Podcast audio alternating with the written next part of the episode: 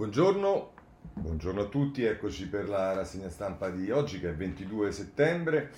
E, mm, diciamo quello che succede nella, eh, sul Green Pass, le ripercussioni nel governo in particolare sulla Lega, ma poi anche eh, Biden all'ONU e poi più in generale il recovery e i soldi che stanno arrivando.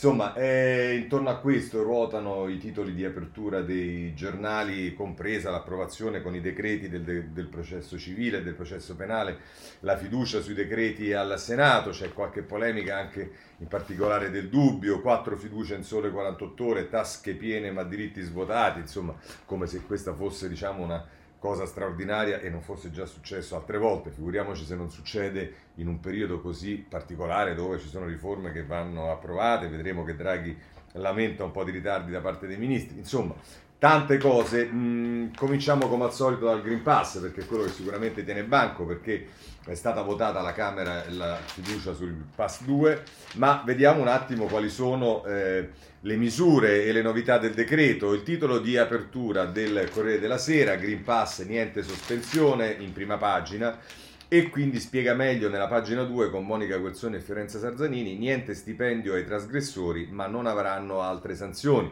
La novità del decreto sul Green Pass, nessun lavoratore sarà sospeso, al secondo turno delle elezioni gli scrutatori dovranno avere il certificato. Eh, si capisce perché al secondo turno e non al primo? Bah sì, perché al secondo turno è già entrato in vigore il decreto. Bene.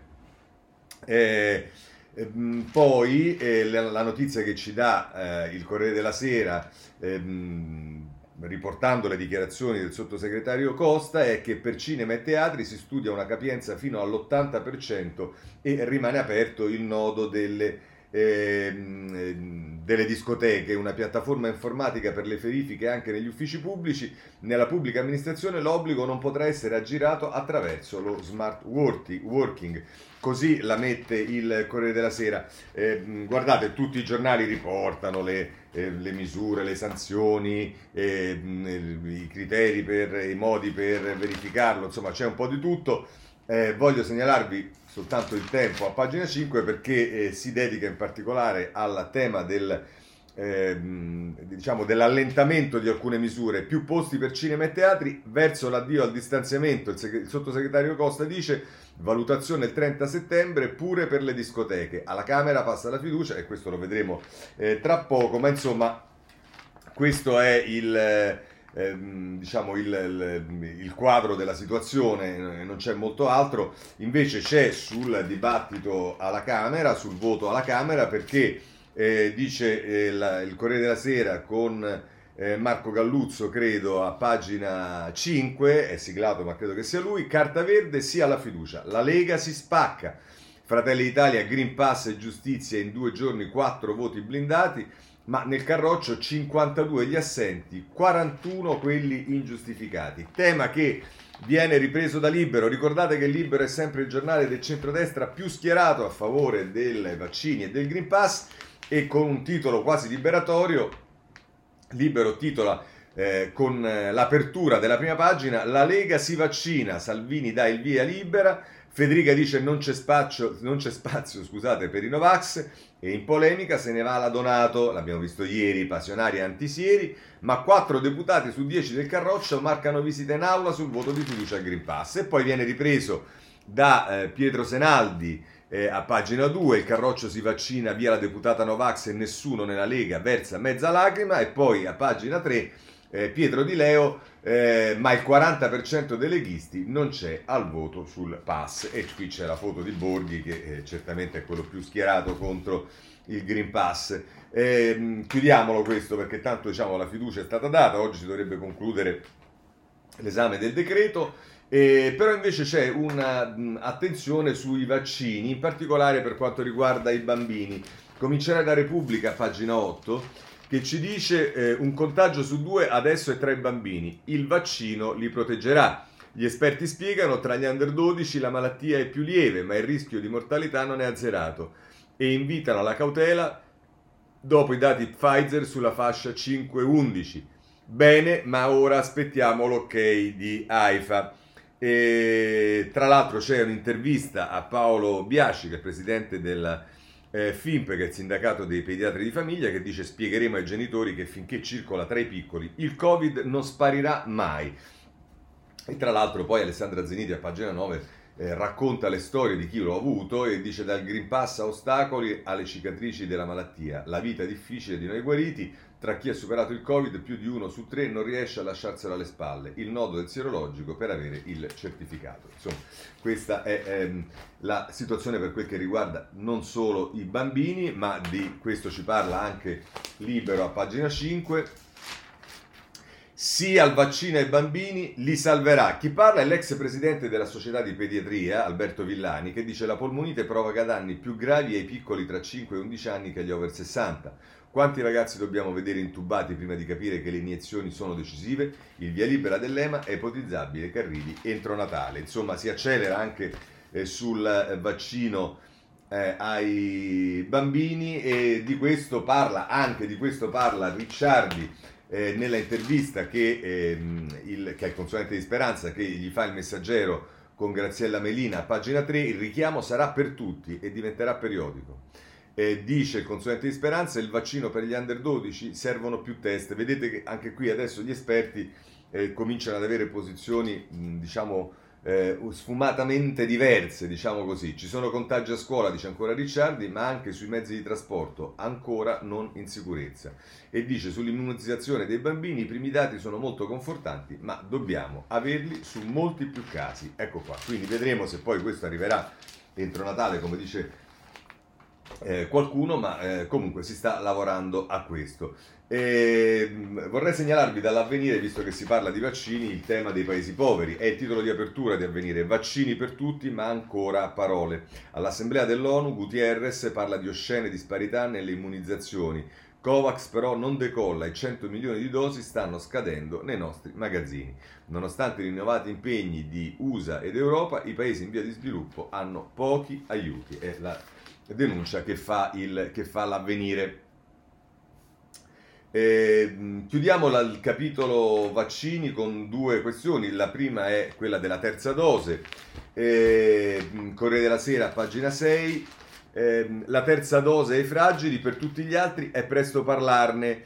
Eh, parla Patrizia Popoli dell'AIFA e dice la riduzione degli anticorpi non significa che si rimane senza difese. E poi eh, appunto qui ci sono le interviste ad alcuni eh, fragili che sono stati eh, già immunizzati con eh, la terza dose. Anche la stampa dedica un'intera pagina eh, alla terza dose, la pagina 8, no, la pagina 9, scusate, sì, la pagina 8. Terza dose per tutti. È Paolo Russo che scrive: L'Italia punta decisa sull'ulteriore richiamo. Sileri dice: La prospettiva è che possa riguardare l'intera popolazione. Vedete anche qui eh, arrivano messaggi contrastanti, ma eh, stiamo, forse è ancora presto, ma vedremo che succederà. A gennaio gli over 70, poi si andrà a scendere, i dati israeliani sono incoraggianti, 11 volte più basso il tasso di infezione. Eh, per quanto, visto che siamo sulla, spa, sulla stampa, vi segnalo anche eh, a proposito dei Novax, ma in questo caso le storie dei Novax pentiti, l'incubo della mattia, a pagina 9 della stampa, ehm, eh, l'incubo della malattia, l'esigenza di lavorare o la paura per amici e parenti, ecco perché sempre più scettici cambiano idea e si convertono al vaccino, così eh, sulla stampa. A proposito di Novax, eh, vi segnalo una mh, conversazione sul foglio in prima pagina e poi prosegue nella pagina terza del, del, dell'inserto del foglio, eh, una conversazione di Salvatore Merlo con Freccero, colloquio avventura nella mente di Carlo Freccero, il Green Pass, i vaccini e il complotto mondiale delle elite contro il popolo. Va bene, diciamo questo ce lo possiamo anche risparmiare e con questo chiudiamo il capitolo del virus, i vaccini, terze dosi, Green Pass, eccetera, eccetera. Rimane aperto il tema del PNRR, più in generale io partirei con eh, le questioni, il rischio delle infiltrazioni. Di questo ci parla eh, nella pagina 2 eh, la stampa con Alessandro Barbera. Recovery, allarme di Draghi, rischio infiltrazioni, ora la stretta sui controlli. Entro Natale 23 riforme, Palazzo Chigi chiede ai ministri di accelerare, il Premier dice la credibilità del Paese dipende da come spenderemo i soldi. Siamo ancora, ha detto Draghi, determinati a prevenire e reprimere qualsiasi frode e infiltrazione nell'utilizzo dei fondi. E poi, dice l'emergenza clima è di uguale entità rispetto alla pandemia, non bastano i fondi pubblici. E, tra l'altro si dà notizia che eh, nel retroscena di Grazia Longo che eh, il Viminale lavora alla revisione delle regole degli appalti, un codice antimafia per gli appalti e norme più snelle per evitare la burocrazia. Eh, speriamo che diciamo, non segua la storia di tutti i codici degli appalti che eh, tutto hanno fatto, i codici antimafia che tutto hanno fatto eh, tranne che semplificare le cose. Ma insomma, questo è eh, sulla stampa. Anche il giornale va segnalato, anche in questo caso la pagina 2, eh, con, ehm, con Gian Maria De Francesco, fisco, pensioni, grandi opere, la palude delle maxi riforme. I litigi in maggioranza frenano il piano per la ripresa, unica certezza il decreto per tagliare le bollette. E, insomma, questi sono gli scenari economici, secondo il giornale, tra la crisi e, e la ripartenza. Ancora il messaggero va segnalato a pagina eh, 6. Aspettate, mi cascano i giornali ecco qua, eh, a pagina 6, ehm, Recovery, la mina decreti, Draghi pronto a convocare la prima cabina di regia, Palazzo Chigi bacchetta i ministeri, non tutti stanno rispettando i tempi. Programma in ritardo anche sulle opere, la settimana prossima il vertice politico. Ma arriveremo a tutte e due le questioni, vedremo chi in particolare è un po' sotto accusa, cioè il ministro del lavoro Orlando per esempio, ma poi sulla questione delle eh, opere eh, vedremo che c'è invece una intervista a Giovannini, però voglio segnalarvi invece un'intervista sull'avvenire a pagina 7 eh, a Marco Fortis che spiega quali saranno, vista diciamo, il, l'avvenire riporta la notizia che eh, diciamo ormai conosciamo, cioè quella del boom del PIL italiano, L'Italia questa volta cresce più degli altri, l'Ox rialza le stime al 5,9, più 5,9% nel 2021. E, e, poi però c'è una intervista a Marco Fortis tra turismo, edilizia e industria, il meglio deve ancora venire. L'economista dice che il più 4,1% del 2022 vale più del 6% stimato quest'anno, perché ci dice che è una ripresa con aspettative di continuità. Eh, questo è sicuramente un fatto importante, vedremo se effettivamente eh, questo obiettivo rimane anche nel 2022. Eh, ma eh, ecco, vi dicevo delle opere, insomma, eh, i cantieri, la transizione ecologica e Giovannini, il ministro Giovannini che viene intervistato da Paolo Baroni sulla stampa a pagina 3, arriva la svolta verde da 43 miliardi. Sapremo tutelare imprese e famiglie. Il ministro delle infrastrutture dice i cantieri sono partiti, non siamo in ritardo, rischi dalle materie prime. Quindi eh, dice la spinta eh, all'edilizia con il bonus 110% crea un problema di manodopera specializzata. E poi dice la, la riforma del trasporto pubblico darà efficienza e aiuterà chi non può permettersi eh, un'auto. Queste sono le eh, valutazioni che il, alcune delle valutazioni che il ministro eh, Giannini eh, fa sul tema della eh, transizione, più in generale i cantieri e, e, le cose di cui si occupa. Voglio segnalarvi un'interessantissima, ovviamente non ho il tempo di leggerla, ma un'interessantissima pagina sul foglio, nella prima dell'inserto, a, fur- a firma di Carlo Stagnaro. Transizione in bolletta. Il rincaro dell'energia ha diverse cause, contingenti e strutturali, ed è in parte l'esito di ciò che abbiamo desiderato. L'abbattimento delle emissioni è l'obiettivo, ma senza abbattere anche il sistema dei prezzi. E, ehm, l'aumento del prezzo del gas è guidato sia dalla domanda ripresa economica sia dal lato dell'offerta, della produzione. Il governo pensa a una riduzione temporanea dell'IVA, ma è un errore, distruggerebbe il ruolo allocativo dei prezzi. Insomma, valutazioni eh, interessante, un approfondimento interessante questo di Carlo Stagnaro sul eh, foglio. Ma visto che eh, parlavamo del caro bollette, allora andiamo sulla stampa, pagina 4, eh, perché eh, ci dice bollette lo sconto si allarga, ma ora l'incubo la benzina. Il decreto da 4 miliardi rende più sostanzioso il bonus sociale per 3 milioni di famiglie. Tra l'altro, eh, qui si segnala appunto che la benzina è arrivata ai prezzi record dal 2000 eh, 4 se non erro, eh, è salita a 1,67 euro al, mh, al, litro. Ma legato al tema energia, transizione e via dicendo, c'è il tema anche del clima e quindi della riduzione delle emissioni per i mutamenti climatici e, che, e, e gli effetti che producono. Eh, e la Repubblica già ieri si occupava del clima nelle città, lo fa ancora oggi e lo fa nelle pagine 6 e 7. Ehm, Eccolo qua, grandine, afa e siccità, il clima è già cambiato, facciamo presto. È Jam, eh, Jaim D'Alessandro che scrive nella, nelle città già visibile l'impatto del riscaldamento globale, Parigi e Atene hanno un'esperta hoc e in Italia qualcosa si muove e qui si fa riferimento a Torino, Milano, Venezia, Bologna, Roma, Napoli, insomma eh, tante, tante, tante, questioni. E poi viene intervistato il presidente dell'ANCI Antonio De Caro che dice alberi e bike sharing una cabina di regia per la svolta green intervistato da Antonello Cassano. Così la Repubblica. Chiudiamo anche il capitolo clima. Apriamo quello lavoro. E qui eh, intanto diciamo c'è il lavoro legato anche ai licenziamenti quindi alle imprese allora, ehm, c'è il tema poi della GKN, voi sapete c'è stata la decisione del Tribunale, eh, gli utili non bastavano, GKN voleva fare più soldi, adesso tocca al governo.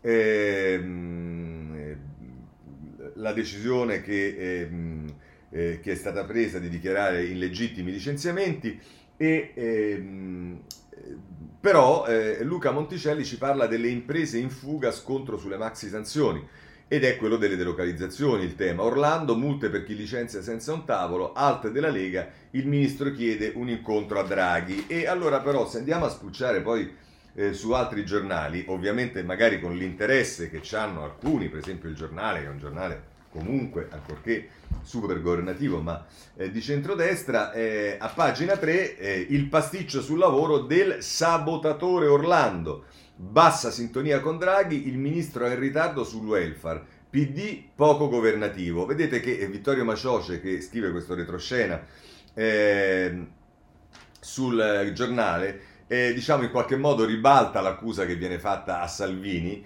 e, e, dice Andrea Orlando non ha ancora presentato un piano strategico per la riforma del welfare, è stato bocciato anche il suo decreto antidelocalizzazione, il caso dei 422 lavoratori licenziati della GKN di Campi Bisenzio è una spina nel fianco per il governo e mostra la scarsa sintonia tra Mario Draghi e il suo ministro del lavoro. Nel, eh, insomma, eh, così la mette il giornale, non sappiamo se è proprio così, però eh, non c'è dubbio che eh, qualche questione si pone. Ma eh, sul lavoro c'è oggi un editoriale di Ezio Mauro sulla prima pagina di Repubblica, l'alleanza tra lavoro e diritti, che poi prosegue a pagina 33 e mette in evidenza come il tema del lavoro sia diventato più o meno strumentalmente una bandiera del, eh, della destra e in qualche modo eh, era una bandiera della sinistra, anche se mette in evidenza il, diciamo, il contesto e i contorni diversi i quali, nei quali questa bandiera viene poi issata. Eh, si parla di una metamorfosi culturale del sistema in pieno svolgimento e dice tra l'altro Mauro l'esempio più clamoroso è il tentativo della destra di impadronirsi del concetto di lavoro, tradizionale fondamento non solo della politica ma dell'identità della sinistra. E, e, a proposito di come la destra approccia, adesso non posso leggere tutto l'articolo, vi leggo la parte finale, il lavoro è visto nella sua esclusiva dimensione economica e non come strumento di emancipazione, capace di attribuire cittadinanza, di distribuire conoscenza, coscienza se non più di classe, almeno di condizione, di alimentare la consapevolezza dei nuovi diritti che derivano da quella coscienza e da questa condizione.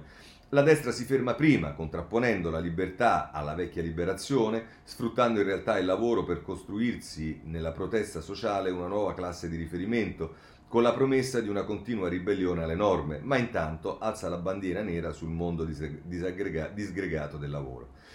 Se può farlo è perché quel mondo culturalmente non appartiene più a nessuno. La sinistra naturalmente riconosce la sua discendenza dal lavoro, che l'ha generata cercando eh, rappresentanza dopo aver sostituito la beneficenza con la solidarietà della società di mutuo soccorso, la carità dell'assistenza sociale alle soglie del welfare, quindi dei diritti. Ma la disintegrazione del lavoro frantumato mentre è modernizzato ha ha convinto la nuova sinistra che quell'attore sociale, il lavoro, è rimasto impigliato nella gabbia del Novecento e dunque inseguirlo o aspettarlo è inutile. Meglio corteggiare la pluralità di soggetti attraverso cui corre oggi il discorso pubblico o almeno il flusso d'opinione. È un tentativo forse obbligato, certo figlio dei tempi, ma si fatica attraverso questa dispersione di interessi a ricomporre un orizzonte unitario, una, so- una soggettività identitaria, un riconoscimento reciproco, una presenza politica organizzata. Inevitabilmente mancano le grandi parole d'ordine che nascono dalla vita, dal confronto scontro tra interessi legittimi, dalla battaglia delle idee quando si calano nella prova del fuoco della realtà quotidiana. Si rischia cioè una politica disincarnata che insegue i cosiddetti diritti post-materialistici, mentre il primitismo dell'assedio pandemico ci costringe a confrontarci con categorie primordiali, vita e morte, salute e lavoro, ambiente e sicurezza, figli e futuro. In realtà nessun codice regola la stagionalità dei diritti, che nell'affermazione della loro universalità attendono solo di essere scoperti e dichiarati. Non sono i diritti che devono maturare, ma è la società che nelle fasi di benessere è più aperta a riconoscere nuove spettanze e a inglobare prerogative, mentre nei periodi di crisi e di incertezza si ritrae su- sui suoi egoismi e su una sorta di avarizia sociale per non condividere e non spartire. Dunque, la sinistra deve tenere aperto sempre il cantiere dei diritti individuali, qualunque sia il tempo e la stagione, perché è nella sua missione la crescita della cifra complessiva della democrazia. Ma per tradizione e per natura la sinistra italiana non è un partito radicale di massa.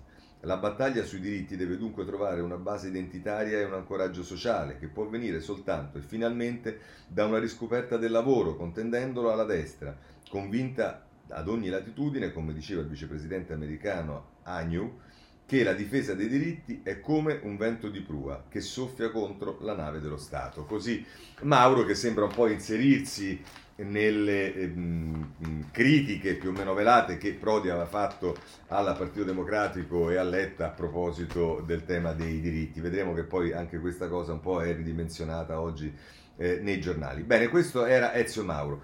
Eh, un'altra questione che c'è è quella della riforma del fisco, dentro questa c'è quella del catasto e qui è il tempo in prima pagina che apre così Guai a chi tocca la casa. Finalmente Matteo Salvini fa la voce grossa e avvisa Mario Draghi: sparisca subito la riforma del catasto.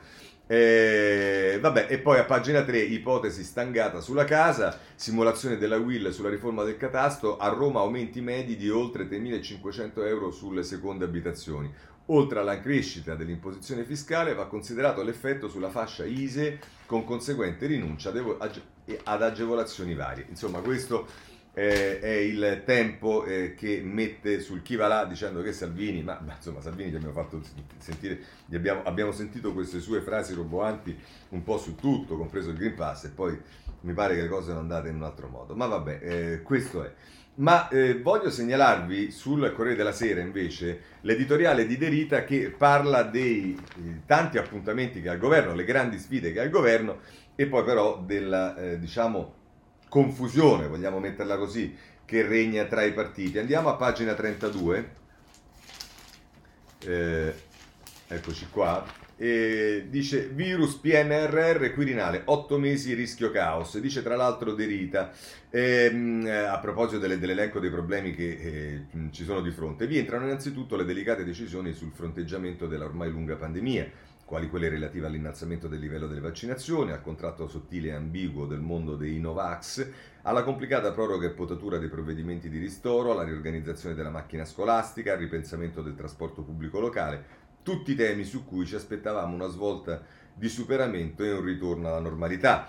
Poi dice, come secondo eh, grande campo mh, di urgente impegno, c'è la delicatissima rimessa in ordine di alcuni interventi pubblici su cui troppo calda è stata la scommessa politica. Si pensi al reddito di cittadinanza, alla riforma della giustizia, quota 100, ma che vanno radicalmente ripensati. Andiamo ancora oltre. C'è sul tavolo anche una terza esigenza di governo, cioè l'ordinata applicazione del fatidico PNRR di europea impostazione e consistenza. E conclude così Derita. Gestione della pandemia, revisione di alcuni precedenti azzardati, eh, dei precedenti azzardi programmatici, implementazione organizzativa del lavoro di programmazione, questi i tre campi principali su cui esercitare un forte impegno politico. Basta ne avanzano per i prossimi mesi, direbbe qualcuno. Eppure, nel grande mare della politica italiana si candidano a entrare con forza delle inattese suggestioni laterali, magari in materia di jussoli, di eutanasia, di contrasto all'omofobia, destinate a sicuro successo mediatico e quindi ad imporsi nel calendario della decisionalità politica. Se a tutto ciò si aggiunge l'attesissimo appuntamento per l'elezione del Presidente della Repubblica, rischiamo davvero di dover vivere i prossimi 7-8 mesi senza un ancoraggio a un'agenda precisa e razionalmente dominabile. Rischiamo molta confusione quando dovremo esplicitare un massimo di chiarezza e razionalità. Rischiamo addirittura che una fase politica alta diventi occasione per un ulteriore cedimento alla confusione collettiva. Queste sono le eh, preoccupazioni di Derita sul Corriere della Sera. Ehm, ehm, passiamo al tema dei referendum. Su questo vi voglio segnalare Pasquino che interviene sul domani con una posizione diciamo un po' a mezzadria. Il referendum con lo speed resta strumento da usare con cura. Eh, dice nei suoi termini essenziali la questione è semplice, la possibilità di raccogliere le firme attraverso la SPID rende la richiesta di referendum esageratamente facile, con il rischio di intasare le procedure democratiche e svuotare di potere il Parlamento. I costituenti intesero l'istituto del referendum abrogativo essenzialmente come modalità attraverso la quale coloro che erano stati sconfitti in Parlamento e tutti coloro che erano ostili a una legge approvata potessero fare appello ai cittadini per vanificarla. Eh, eh, la raccolta delle 500.000 firme, vabbè, insomma, è cominciata, eh, amici miei, è cominciata questa cosa con i referendum. Giustamente voglio segnalarvi la Bonino sul riformista, pagina 2, eh, la mette così. Dice, eh, eh, non abbiamo ancora depositato le firme che già il palazzo protesta, cose dell'altro mondo, e non ha detto i torti la Bonino. Eh, è ancora in corso la raccolta firme e già protestano, dicono troppe o troppo poche comunque danno fastidio a chi nel palazzo in tutti questi anni non ha affrontato questioni decisive come giustizia, eutanasia e cannabis. Perché è questo il tema, cioè eh, torno a dire, scusate se lo ripeto, ma il problema non sono i referendum o la facilità, a parte che ieri Guzzetta giustamente eh, sul eh, riformista proprio, se non sbaglio, diceva ma non è che i costituenti hanno scritto che ehm, eh, diciamo, le firme devono essere complicate da raccogliere, hanno detto che se ne devono raccogliere 500.000. Il problema vero è che il referendum scatta perché su temi sui quali il Parlamento è, è perennemente scappato in questi anni. E, ehm, ehm, e, a un certo punto eh, il popolo che diciamo, ha una seconda scheda eh, può utilizzarla con i referendum. Mi pare talmente semplice, eh, non così per Sorgi che sulla stampa a pagina 19 firma anch'esso un editoriale eh, che la mette tra l'altro così, quei referendum tra massa e potere. D'improvviso l'incubo paventato dai padri costituenti di vedere il popolo schierato contro le decisioni del Parlamento si materializza nell'estate dei referendum e delle firme digitali che rendono più facile il raggiungimento delle 500.000 sottoscrizioni per sottoporre al voto le richieste di abrogazione. Con il via la raccolta delle firme per la consultazione contro il Green Pass, voluta da un comitato in cui spiccano l'enfant prodige della TV Carlo Freccero e un gruppo di giuristi che hanno messo a punto il quesito, il temuto conflitto tra istituzioni e cittadini entra nel vivo. Con tempi e modi mai visti prima, neppure nell'eroica stagione dei referendum a pacchetti di Marco Pannella, uomo simbolo di quel periodo, perché i decreti sull'obbligo della certificazione Verde sono appena approdati in Parlamento e già prende le mosse l'iniziativa che punta alla loro cancellazione con il voto popolare. Per certi versi è il logico approdo della legislatura populista dominata dall'anomala vittoria di Movimento 5 Stelle e Lega, avversari e poi alleati nel governo giallo-verde, di nuovo separati nell'estate del 2019, alla nascita del Conti bis giallo-rosso e ancora insieme ma in rapporti assai freddi nella larga maggioranza che sostiene Draghi. Proprio quando all'interno dei due partiti si fa strada il ripensamento e un qualche senso di responsabilità dettati dall'emergenza in cui versa il Paese, i referendum segnano il contrappasso della volontà popolare che non si ferma più di fronte a niente. È inevitabile che la consultazione anti-Green Pass diventi la bandiera della Lega o di quella parte del carroccio salviniano che in questi giorni continua a battersi contro la maggioranza governista del partito dentro e fuori i confini leghisti.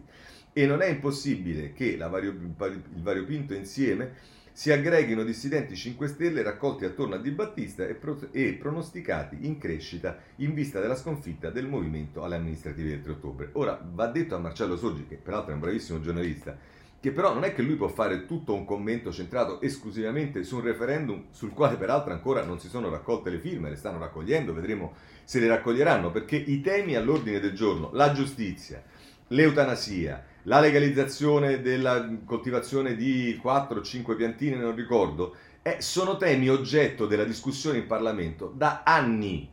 E il referendum arriva dopo che per anni non si è fatto nulla. E addirittura per quanto riguarda un tema della giustizia, la separazione delle carriere e l'eutanasia, non solo non ha fatto nulla il Parlamento, ma si è rifiutato anche di eh, de, affrontare e, e, deliberare sulle proposte di legge di iniziativa popolare con c- centinaia di migliaia di firme raccolte che sono nei cassetti del Parlamento e non sono state, mai state prese in considerazione.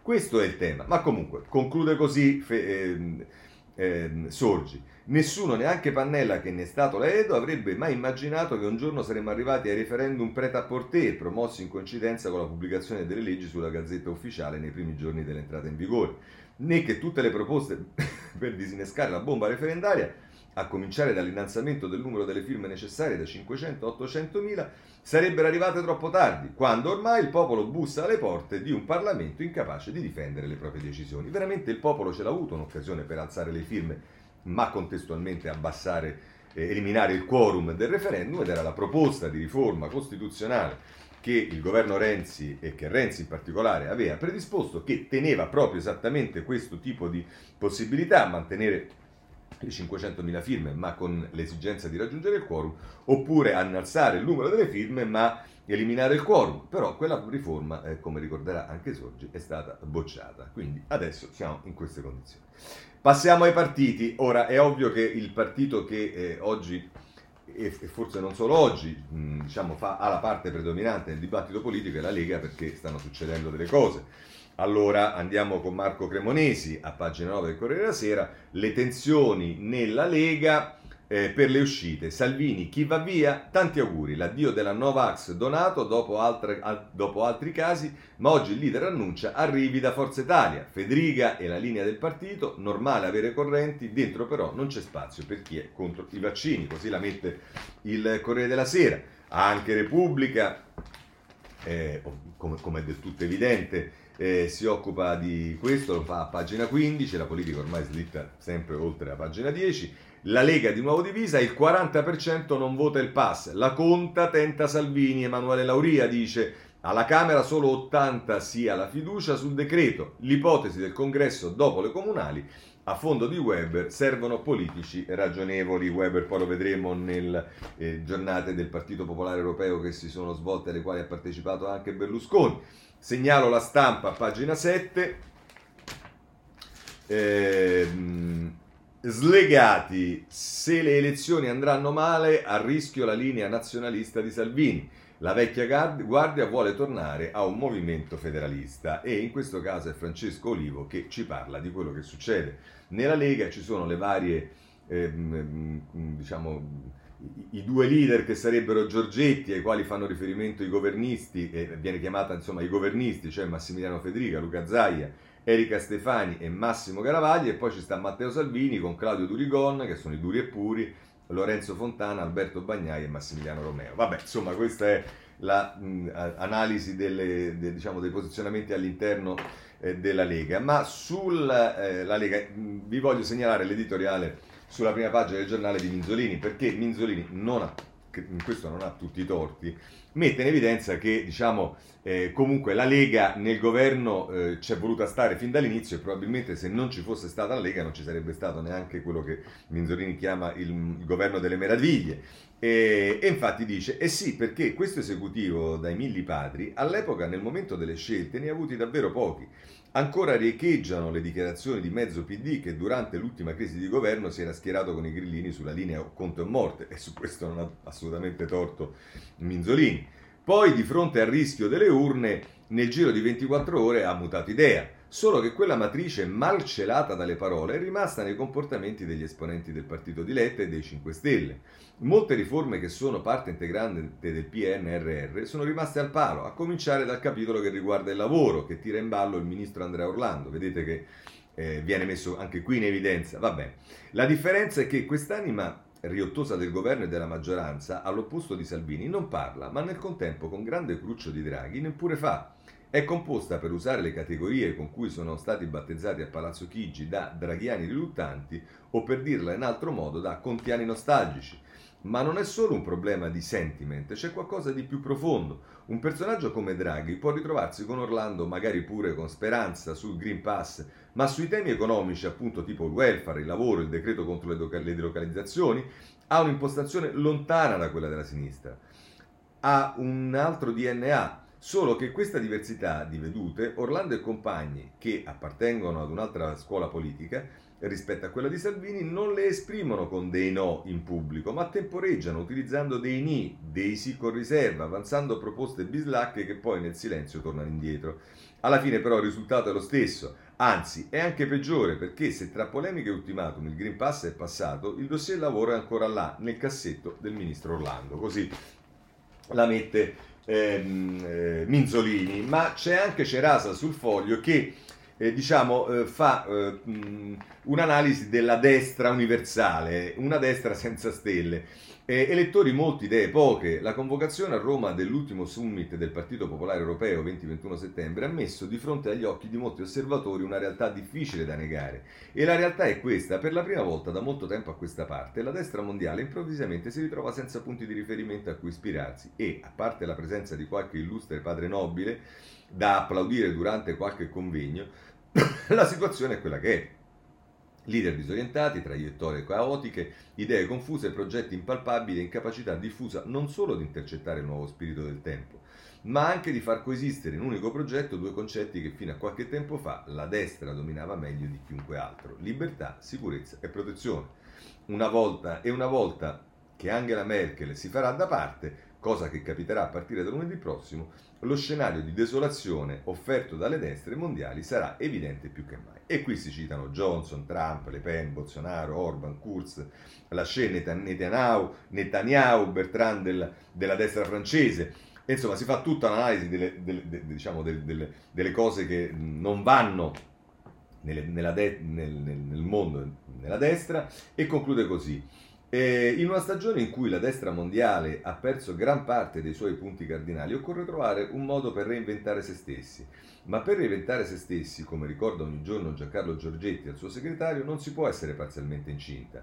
Bisogna decidere da che parte stare e tra le scelte importanti che presto si presenteranno di fronte allo sguardo di Matteo Salvini ce ne saranno alcune che andranno affrontate per tempo. Primo, si può ambire a guidare un, un, giorno l'Italia restando ancorati in Europa allo stesso gruppo in cui si trovano gli estremisti della FD?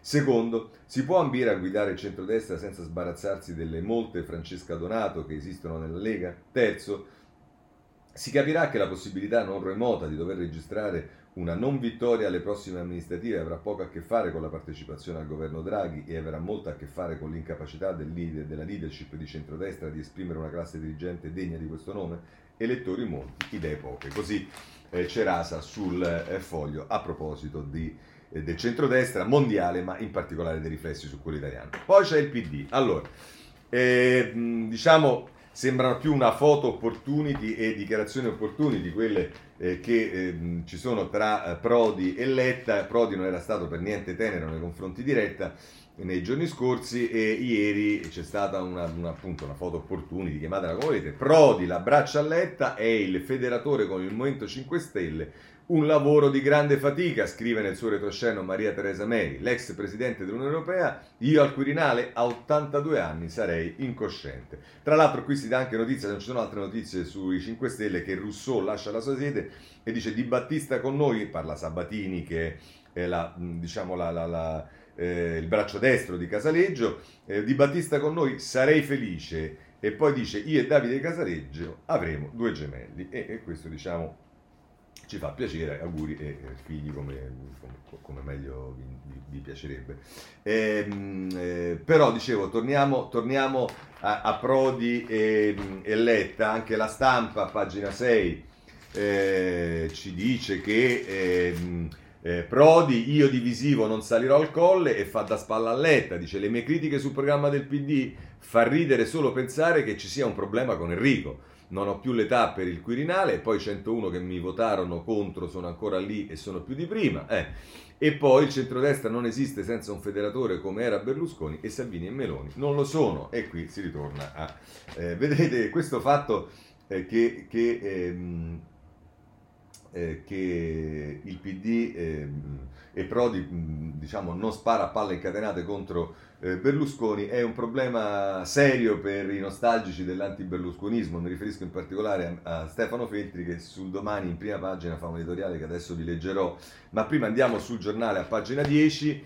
Eh, perché? Perché il giornale evidenzia invece le parole proprio di Prodi eh, nei eh, confronti di Berlusconi e dice mm, la finta pace eletta Prodi resta il nodo quirinale il leader PD elogi, eh, il, scusate, il leader PD elogia il professore che lo aveva criticato. Sul Mattarella bis però hanno idee eh, opposte. No scusate allora è libero invece vediamo se era libero che metteva in evidenza eh, le parole di eh, Prodi su ehm, Berlusconi.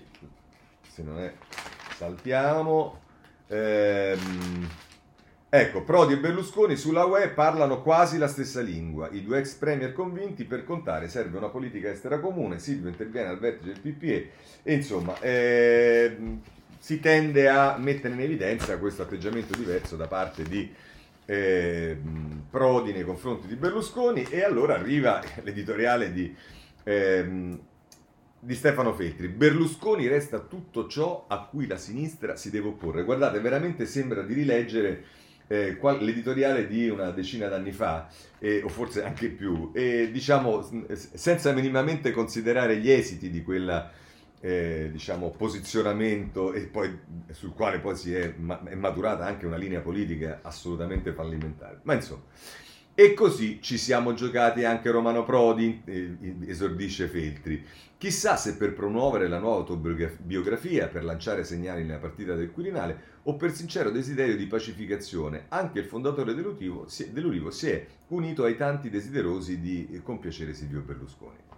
I giudici del processo Rubiter hanno chiesto di verificare lo stato di salute dell'imputato Silvio Berlusconi, che salta le udienze causa Ciacchi, ma fuori dal tribunale guida un partito, fa l'europarlamentare, fa l'europarlamentare magari anche perché lo hanno eletto i cittadini, ma insomma, e, ehm, non è che fa la, la, la, vabbè, scrive editoriali e va in vacanza con la fidanzata 31enne. Ecco, guardate, già semplicemente mettere in evidenza che va in vacanza con la fidanzata 31enne, questo già la dice lunga del pensiero e retropensiero di uno eh, come Stefano Feltri.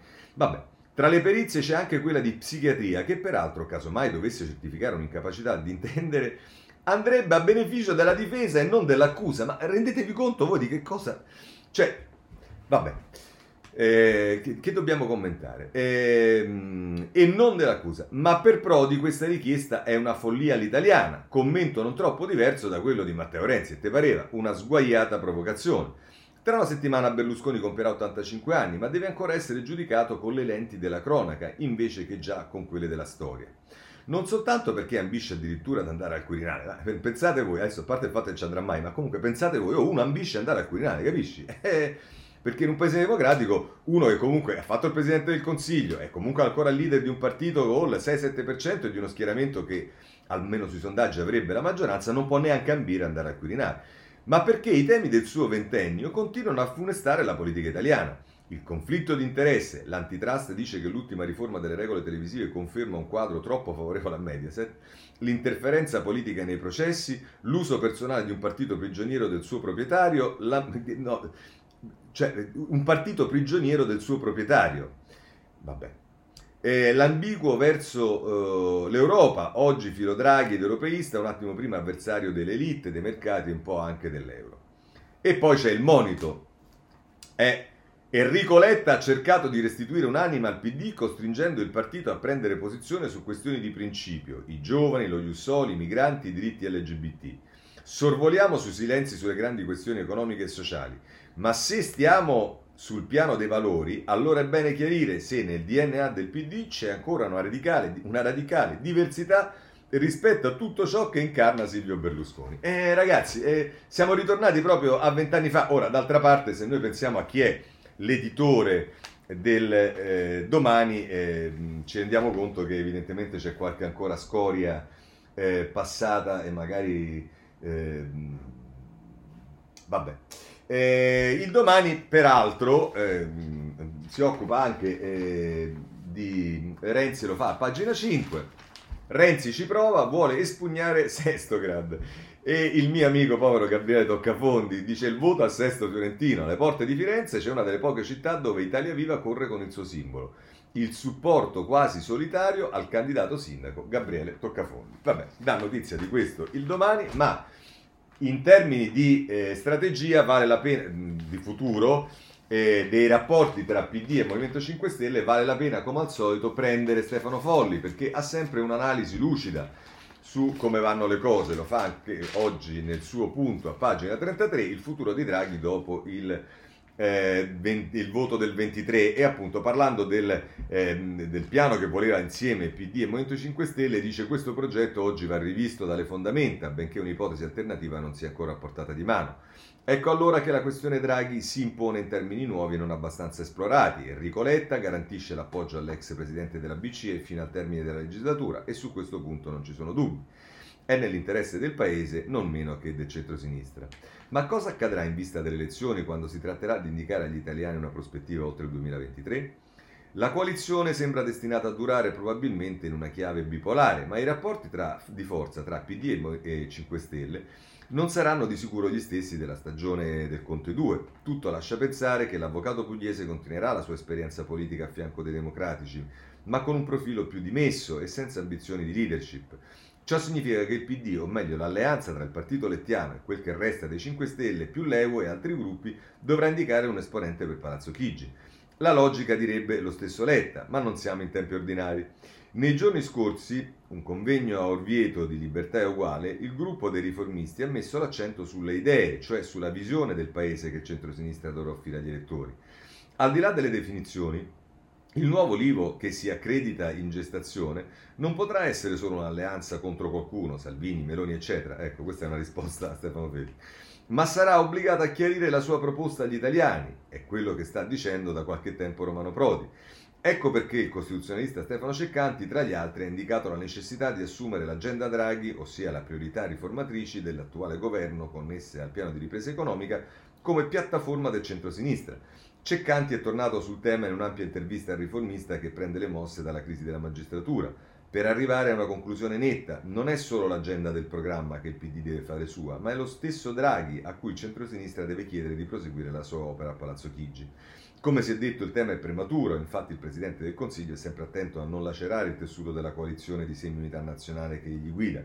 Tuttavia, tra un anno occorrerà fare delle scelte in vista del dopo ed è legittimo interrogarsi. Dovrebbe farlo il centrodestra, non meno del centrosinistra. Offrire una base politica a Draghi, magari senza bisogno che egli si candidi formalmente alle elezioni, vorrebbe dire garantire la continuità del governo dopo aver verificato il consenso degli italiani. È solo una suggestione, ma ha il pregio del realismo. Così la mette Stefano Folli sulla eh, Repubblica. Ehm, vi dicevo, c'è il PPE eh, che si è riunito a Roma. Allora. Ehm, Corriere della Sera, pagina 12. Eh, grandi sfide, Europa necessaria, torna a Berlusconi, applausi dal PPE, il video per il summit a Roma, unità in politica estera e nella difesa. Weber dice, lui ci ha ispirati. E vabbè, ah, ecco, diciamo, passiamo da Feltri che era via in quel modo a Weber che eh, è, è, stato ispirato da Berlusconi, per carità, eh, va tutto bene, ma insomma. E, mh, eh, su questo... Ehm, eh, segnalo il, l'articolo di prima pagina del domani con Francesca De Benedetti. A Bruxelles cade l'ultima barriera tra destra moderata e sovranisti. C'è una parte del Partito Popolare Europeo che è disposta a lavorare con le formazioni più estreme già dalle elezioni di metà mandato per portare la maltese Roberta Mezzola al posto di David Sassoli. Eh, questo è quello che pensa il domani. Vi segnalo anche il giornale eh, che ovviamente è, è, il giornale di Berlusconi, eh, quindi diciamo è giusto darlo perché vi fa capire il taglio, eh, che dice ritorna Berlusconi, la UE una necessità e Weber dice con lui l'Italia è rientrata in Europa. L'intervento alla convention del PPE a Roma, il capogruppo dice grazie anche a Tajani, il capogruppo è Weber ovviamente. Ok, chiudiamo anche questo ehm, capitolo e andiamo al tema della giustizia. Allora, innanzitutto, ehm, Repubblica dedica la pagina 10 eh, con Liliana Minella, giustizia, l'ultimo sì, ridotti di un quarto i tempi dei processi in soffitta le norme firmate Bonafede per quanto riguarda la prescrizione, per quanto riguarda le indagini, questo è quello penale, eh? regole a favore degli imputati, mh, eh, per quanto riguarda l'azione penale le Camere orientano l'azione penale in Parlamento, sui reati speciali mafia e terrorismo sempre punibili. Ehm, ehm, e vabbè, insomma, l'improcedibilità, l'appello durerà soltanto due anni e poi ci dice che c'è un'accelerazione anche sul civile, ma ehm, se torniamo sul domani, a pagina 6, eh, ehm, ehm, c'è Giulia Merlo che eh, fa una... Mh, eh, allusione, dice per la ministra Cartabia la via del Quirinale, lastricata di buoni DDL, il Senato approva con la fiducia e senza strepiti la riforma del civile e farà lo stesso con il DDL penale, il clima ideale per diventare quirinabili, vabbè insomma, eh, poi non è neanche detto perché insomma la riforma della giustizia per esempio il Movimento 5 Stelle non l'ha gradita per niente, quindi nonostante fosse non certo una rivoluzione copernicana, ma e quindi figuratevi quanto sarà contento di... Eh, eh, diciamo di, di, di, di, votare la Cartabia che eh, ha voluto con determinazione comunque eh, il testo che rivede e mette in cantiere l'approccio bonafediano, diciamo. E, ehm, eh, dopodiché eh, vi voglio segnalare sul dubbio eh, che invece c'è una posizione diversa, il governo tira dritto, fiducia sul civile e sul penale, poche proteste in aula e se andate poi nelle pagine interne eh, DDL assurdo a proposito del civile, eh, dice Alberto Balboni che è eh, senatore di Fratelli d'Italia. Eh, eh DDL assurdo scritto da tecnici mai entrati in tribunale, ignorata l'avvocatura, quindi una presa di posizione a difesa dell'avvocatura che eh, è contraria a questo. Eh,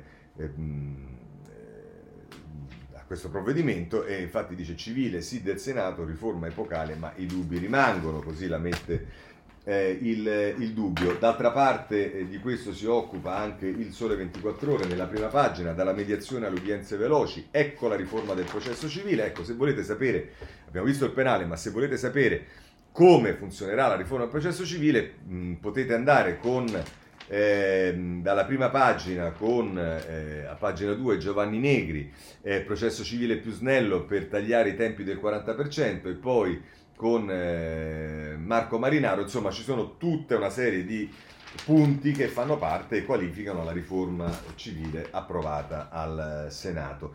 E, mh, eh, da ultimo eh, voglio segnalarvi Libera, pagina 11, perché Paolo Ferrari dice le toghe stufe dei metodi dell'ANM, eh, via libera del Senato alla riforma del processo civile, la denuncia di articolo 101, vietate le critiche ai vertici e tutte le iniziative che disturbano il governo vengono occultate. E allora, eh, insomma, eh, lo mettiamo perché eh, è una... È, è una eh, è, una questione che eh, questa della, de, de, dei 101 che eh, attaccano i vertici della magistratura, che viene ripresa anche dalla riformista eh, a pagina ehm, 4, e ci andiamo subito. Eh, eccolo qua, il duro attacco dei magistrati di articolo 101 al sistema. Spartizione clientele, le toghe sempre uguali, incarichi ad hoc, raccomandazioni, scambi. Dopo Palamara non è cambiato nulla anche se appare incredibile, non si profila all'orizzonte alcuna riforma e anzi potrà andare pure peggio. A parlare Paolo Comi e poi eh, nel, nel, taglio basso Yuri Maria Prado non conta che fai, ma chi sei. La cultura antimafia è razzista. La sanzione per una testata si misura sul grado di mafiosità del picchiatore. L'identico omicidio, l'identica estorsione eccitano più o meno i meccanismi reattivi dello Stato secondo che a commettere sia il criminale comune o invece il mafioso. Vabbè, questo non c'entra con quello che dicevamo, riferimento secondo me al processo per il Casamonica, ma insomma, tant'è, questo è quello che accade eh, nella magistratura con, questa, eh, con questi dell'articolo 101 che sparano a pallettoni contro l'ANM. Ma per quanto la giustizia, vi segnalo ancora, eh, si parla del, sul Corriere della Sera con Giovanni Bianconi del di Amara che torna a parlare in carcere eh, dopo che non ha ottenuto, eh, la, se non sbaglio, i domiciliari, Amara torna a parlare della loggia Ungheria, i PM a caccia di riscontri, l'avvocato in cella, le procure e il nodo dell'attendibilità. E dice che Cantone lo ha ascoltato insieme, che è il capo della procura di eh, Perugia, l'ha, ascoltato insieme a colleghi eh, e poi valuteranno le, eh, le prove. Eh, il domani, eh, adesso qui ci sono due giornali che si possono tranquillamente contrapporre e sono il domani e il riformista, oggetto, processo, Stato mafia. Il domani la mette così, nelle pagine 8 e 9. Lo Stato processa se stesso e la trattativa con la mafia. Attilio Bolzoni scrive: Il Tribunale di Palermo è a un passo dalla sentenza d'appello sul processo in cui le istituzioni si autoaccusano. Secondo i PM e la sentenza di primo grado, ci sono state tre diverse trattative a colpe di bombe e favori. Con la morte di Falcone e Borsellino è iniziato il dialogo tra gli assassini mafiosi e chi doveva in teoria combatterli. Questa è la versione del domani. Andiamo sul riformista eh, pagine, eh, nella prima pagina e poi eh, pagine, nella pagina 3. Sansonetti in prima pagina, civiltà o caccia alle streghe, la parola ai giudici di Palermo, vicini alla sentenza sulla trattativa. E se andate a pagina 3, Tiziana Maiolo, in salita il processo sulla trattativa, travaglio furioso. I due giudici togati e sei popolari sono entrati in Camera di Consiglio, ma dopo l'assoluzione di Calogero Mannino che era stato stracciato, eh, vi ricordo, vacilla la strada della riconferma della sentenza di condanna per gli imputati accusati di aver avuto rapporti con la mafia in nome dello Stato. Vedete che diciamo, ci sono posizioni diverse e aspetteremo e vedremo che cosa dirà eh, la, ehm, eh, la, la, la mm, eh, quello che eh, dirà la sentenza. Eh, presunzione di innocenza, eh, il provvedimento va avanti alla Camera, ce ne parla il dubbio a pagina 5, presunzione di innocenza, parla solo la magistratura, l'avvocatura, per ora nessun invito, le istituzioni forensi lasciate fuori dal dibattito a Montecitorio, tra i convocati anche i rappresentanti dell'ordine dei giornalisti. E questa è la denuncia di Valentina Stella sul eh, dubbio. Eh, visto che abbiamo parlato di giustizia e di cose, diciamo, un po' così, eh, Oggi su tutti i giornali ci sta la notizia data dallo stesso pontefice, e cioè che qualcuno lo voleva morto, eh, in particolare quando era ricoverato al Policlinico eh, Gemelli. E ce lo dice, eh, lo pigliamo dal Corriere della Sera con, eh, ehm, eh, con Gian Guido Vecchi, che è il vaticanista credo del Corriere della Sera, il Papa, manovre per il conclave, c'è qualcuno che mi voleva morto, Francesco e Gesuiti, so di incontri trappelati per la mia successione ma sono ancora viva. E poi lo stesso Guido Vecchi, eh, Gian Guido Vecchi nel taglio basso eh, fa un'intervista con Giovanni Maria Vian, che è uno storico e professore di fisiologia, eh, e, e, dice complotti e lotte di potere proprio come nell'antichità e nei libri di Dan Brown. Ora, ehm, voi direte, vabbè, eh, ma allora anche l'avvenire eh, metterà in evidenza questa cosa? Eh, insomma, l'avvenire mette la notizia, io pensavo in prima pagina, invece mette la, la notizia, che ricordiamo l'avvenire il giornale dei vescovi della, della conferenza episcopale, la mette a pagina 15 eh, non come neanche titolo di apertura della pagina, ma la prima, la, l'apertura della pagina di Mimmo Muolo è Mai smettere di guardare la croce e poi dopo aver smesso, mai, non aver smesso di guardare la croce, nel taglio basso c'è un titoletto No alla paura di andare avanti, Francesco, grazie a Dio sto bene, sono vivo, nonostante alcuni mi volessero morto. Beh, insomma, ehm, eh, non so se diciamo anche su, su avvenire diciamo, il Papa non goda di ottima benemerenza. Ma insomma, eh, ITA, allora su ITA, che è eh, la nuova al- compagnia aerea, eh, ci sono problemi, e a voglia se ci sono problemi, ce lo dice il tempo a pagina 2, ITA dirà dritto, decolleremo, il presidente della nuova compagnia aerea, dobbiamo fare di tutto per partire il 15 ottobre. Altavilla risponde ai sindacati in mobilitazione, restitu- retribuzioni più basse, ma che sono allineate agli altri se non addirittura superiori e quindi questo potrebbe mettere in evidenza che forse le retribuzioni erano belle alte quelle di eh, eh, Alitalia. Ma a proposito dell'Italia invece però c'è un problema che riguarda il, il marchio, eh, ce lo dice il messaggero a pagina 15, eh, manco per niente, eh, chissà a che pagina ce lo dice il messaggero, a pagina 18 Marchio all'Italia, prezzo assurdo. Il presidente d'Italia, di Ita, Altavilla, contro i commissari. Il brand non vale 290 milioni, l'asta rischia il flop. Continuano le proteste dei sindacati dopo la rottura della trattativa sul contratto, l'ipotesi ammortizzatori, così il messaggero.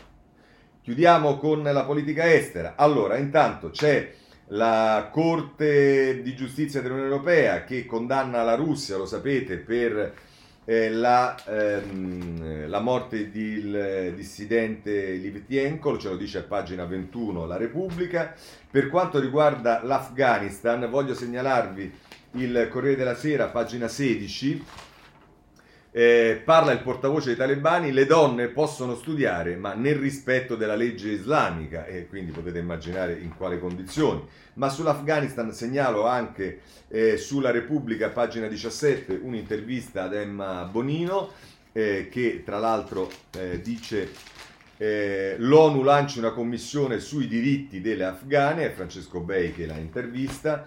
Eh, gli USA, per gli USA hanno una serie di problemi, intanto i guai sul tema dell'immigrazione, quello che è avvenuto al confine col Messico, insomma ce ne parlano tutti i giornali, se volete in particolare sul Corriere della Sera, pagina 21. Poi c'è eh, il tema eh, di Biden che parla eh, alla, all'ONU ehm, e e qui c'è Repubblica che ci fa titolo di apertura in prima pagina. Biden e Xi, duello all'ONU. Confronto a distanza al Palazzo di Vetro, l'americano uniti contro autocrazie, il cinese serve rispetto reciproco. I talebani chiedono di parlare ai leader mondiali e, e appunto Bonini, Bonino chiede una uh, commissione sui diritti umani per tutelare le donne afghane. Questo ci dice la Repubblica. Ma eh, il problema... Eh, diciamo, l'America ce l'ha anche sul tema dei sottomarini e questo ce lo dice Repubblica, pagina 4, perché l'Europa reagisce e va, diventa solidale con la Francia. La mossa dell'Unione Europea, niente vertici negli USA, prima chiariscono sui sottomarini. Sul summit della prossima settimana a Pittsburgh pesa il caso AUKUS. L'Europa, non siamo stati consultati, Michael, tra alleati serve chiarezza, le reazioni non sono in discussione, ma per, le relazioni non sono in discussione, ma per Bruxelles qualcosa si è rotto. È Claudio Tito che è il corrispondente da Bruxelles della Repubblica. E chiudo con la Germania perché, eh, insomma, sono... La Merkel sta tentando eh, l'ultima, l'ultima, l'ultima, speranza per riportare il candidato, eh, la Scea diciamo, essere competitivo, ma Merkel tenta l'ultima magia, salvare il soldato la, Lasce o Lasket, non so come si dice, con la cancelliera e il candidato del suo partito sul mare del nord, ma le speranze di passargli il testimone sono sempre meno. Bene, con questo chiudiamo la rassegna stampa di oggi, se volete ci vediamo domani, anzi sì, ci vediamo ci sentiamo domani alle sette e mezza e buona giornata a tutti.